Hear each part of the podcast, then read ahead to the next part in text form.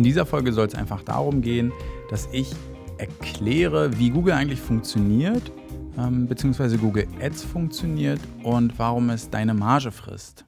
Klingt jetzt erstmal so, hm, naja, gut, ich gebe ja Geld aus und kriege dafür auch Klicks, da wird ja erstmal gar nichts aufgefressen. Stimmt nicht ganz. Wir schauen uns das mal oder hören uns das mal genauer an. Also, was meine ich damit, wenn ich sage, Google frisst deine Marge? Und zwar folgendes Gedankenspiel. Du hast ein Keyword, das ist jetzt erstmal egal, welches das ist, das ist ähm, absolut irrelevant, und du hast zwei Wettbewerber auf diesem Keyword. Ja?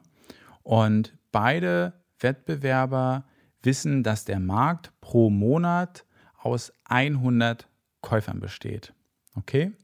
So, das ist sozusagen die Grundvoraussetzung. Und was wir auch wissen, ist zum Beispiel, dass beide Anbieter relativ gleiches Produkt haben, verkaufen vielleicht beide, ja, lassen wir uns das ähm, ganz klar machen. Es geht um, weiß ich nicht, einen Adidas-Sneaker, ja, das Keyword ist Adidas-Sneaker. Beide verkaufen den gleichen Adidas-Sneaker, es ist alles identisch. Es gibt pro Monat 100 Personen, die danach suchen und den auch kaufen. Das heißt, die beiden konkurrieren um diese 100 Personen. So, was passiert als nächstes? Die schalten natürlich eine Anzeige und ähm, da ist es natürlich so, der Werbetreibender, der höher angezeigt wird bei Google, ja, also der bereit ist, ein Cent mehr zu bieten als sein Konkurrent, der bekommt mehr Traffic. Und jetzt gehen wir auch davon aus, dass die Conversion Rate nahezu identisch ist. Ähm, ist natürlich jetzt, muss man schon sagen, sehr labortechnisch, aber das soll ja nur das Prinzip äh, generell erklären. Diese eine Conversion Rate ist bei beiden nahezu identisch. So, und jetzt gibt es einen Werbetreibenden, der hat 1 Euro geboten, ja, und der andere bietet 1 Euro und 1 Cent und wird dadurch, weil es ja nur zwei Werbetreibende gibt, höher gelistet. Dadurch kriegt er mehr Traffic und macht auch mehr Umsatz. Der Monat ist vorbei. Jetzt werten beide ihre Zahlen aus. Der eine ist zufrieden, der sagt sich, oh Mensch, von den 100, die es am Markt gibt, habe ich 60 Käufer generiert. So, der andere guckt auch rein, hm, ich habe 40 Käufer generiert. Was passiert dann also? Der wird sich sagen, also das ist sonst eigentlich alles sehr identisch, wir kaufen das gleiche Produkt und so weiter. Der war aber höher gelistet. Ich biete mal einfach höher als mein Konkurrent. So, was macht er also jetzt für den nächsten Monat? Der bietet höher, bietet vielleicht irgendwie 1,10 Euro, ja. Der andere hat 1,05 Euro geboten. Das heißt, das neue Gebot wird dann 1 Euro und ähm, 6 Cent für den oberen Positionierten sein. Das heißt, er muss 1 Euro und 6 Cent bezahlen. Der andere zahlt 1 Euro und 5 Cent. So, was passiert wieder? Der Monat läuft durch, die geben ähm, das natürlich aus und ähm, der zweite Werbetreibende, der im ersten Monat schlechter positioniert war, sieht, ach Mensch, das lief ja gar nicht so schlecht.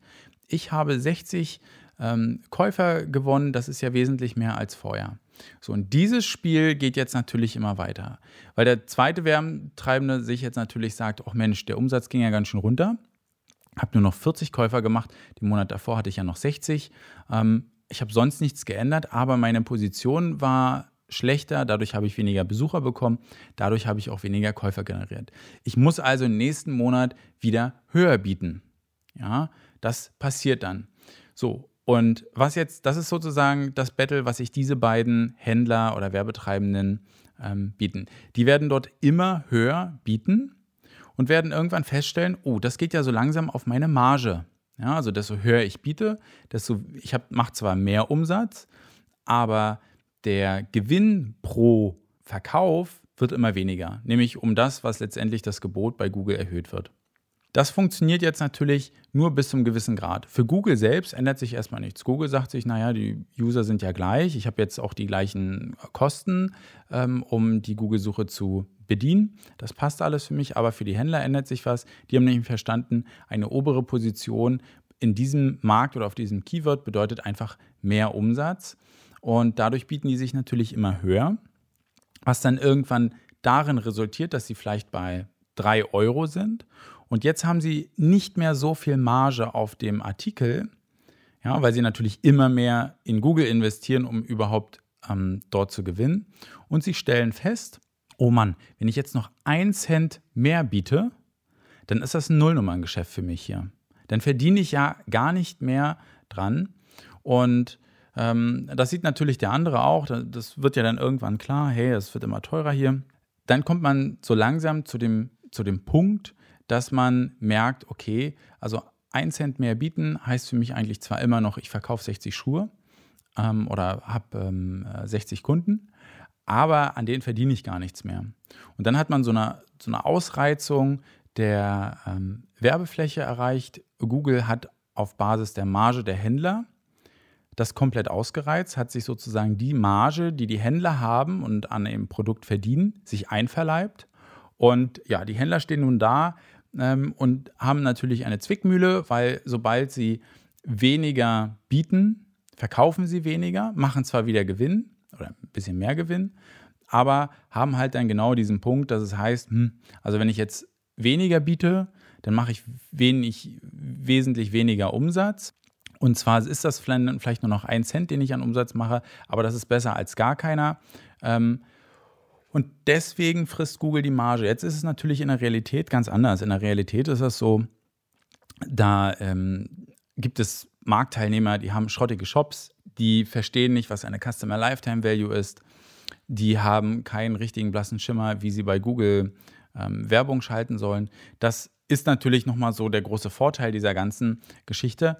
Und deswegen ist es auch immer wichtig, als Marktteilnehmer, ob das jetzt, ob man jetzt Produkte verkauft oder Dienstleistungen, dass man sich um viele Sachen und nicht nur um den Google-Account kümmert. Ja, also wie bearbeite ich die Kunden, wie erhöhe ich meine Conversion Rate, wie erhöhe ich die Customer Lifetime Value, also wie viel kann ich über die Lebenszeit des Kunden da rausholen aus ihm. Und das sind viele, viele Stellschrauben, die mir helfen, vorne bei Google aggressiver zu bieten. Ja, also wenn der eine Händler zum Beispiel verstanden hat, hey, ich brauche den irgendwie nur mal zwei Tage, nachdem er sein Paket bekommen hat, anrufen und fragen, ob alles okay ist, dann habe ich festgestellt, dass jeder dieser Kunden, die ich angerufen habe, dass die nochmal bei mir kaufen. Direkt am Telefon sagen die, ey, das war so super, kannst du mir bitte äh, das gleiche Paar nochmal in Rot bestellen dann muss dieser Händler nicht mehr an Google sozusagen seine Steuer, seine, seine Margensteuer bezahlen und kann aber auch sagen, naja, so wie ich mein Modell jetzt aufgebaut habe, ist das ja wunderbar für mich, weil ich weiß, ich kriege hintenrum doch noch ein bisschen Umsatz. Ich kann jetzt vorne auch gar keinen ähm, gar keinen Gewinn machen. Das ist für mich auch fein. Und viele Händler agieren schon so. Ja, also es ist ähm, eigentlich sehr, sehr selten, dass der, der erste Kauf beim Online-Shop beispielsweise gleich profitabel ist. Viele müssen da aber so agieren. Das stoppt natürlich das Wachstum. Aber insgesamt, das ist nochmal ein anderes Thema für einen anderen Podcast, aber insgesamt ist das so das, ähm, was ich meine, wenn ich sage, Google frisst deine Marge. Wenn dir der Podcast gefallen hat, dann freue ich mich auf eine Rückmeldung. Das kann eine E-Mail sein, das kann ähm, ein Brief sein, eine Brieftaube, was auch immer. Es kann aber auch einfach eine Bewertung sein bei iTunes oder sowas. Und sonst wünsche ich dir noch viel Erfolg und viel Spaß.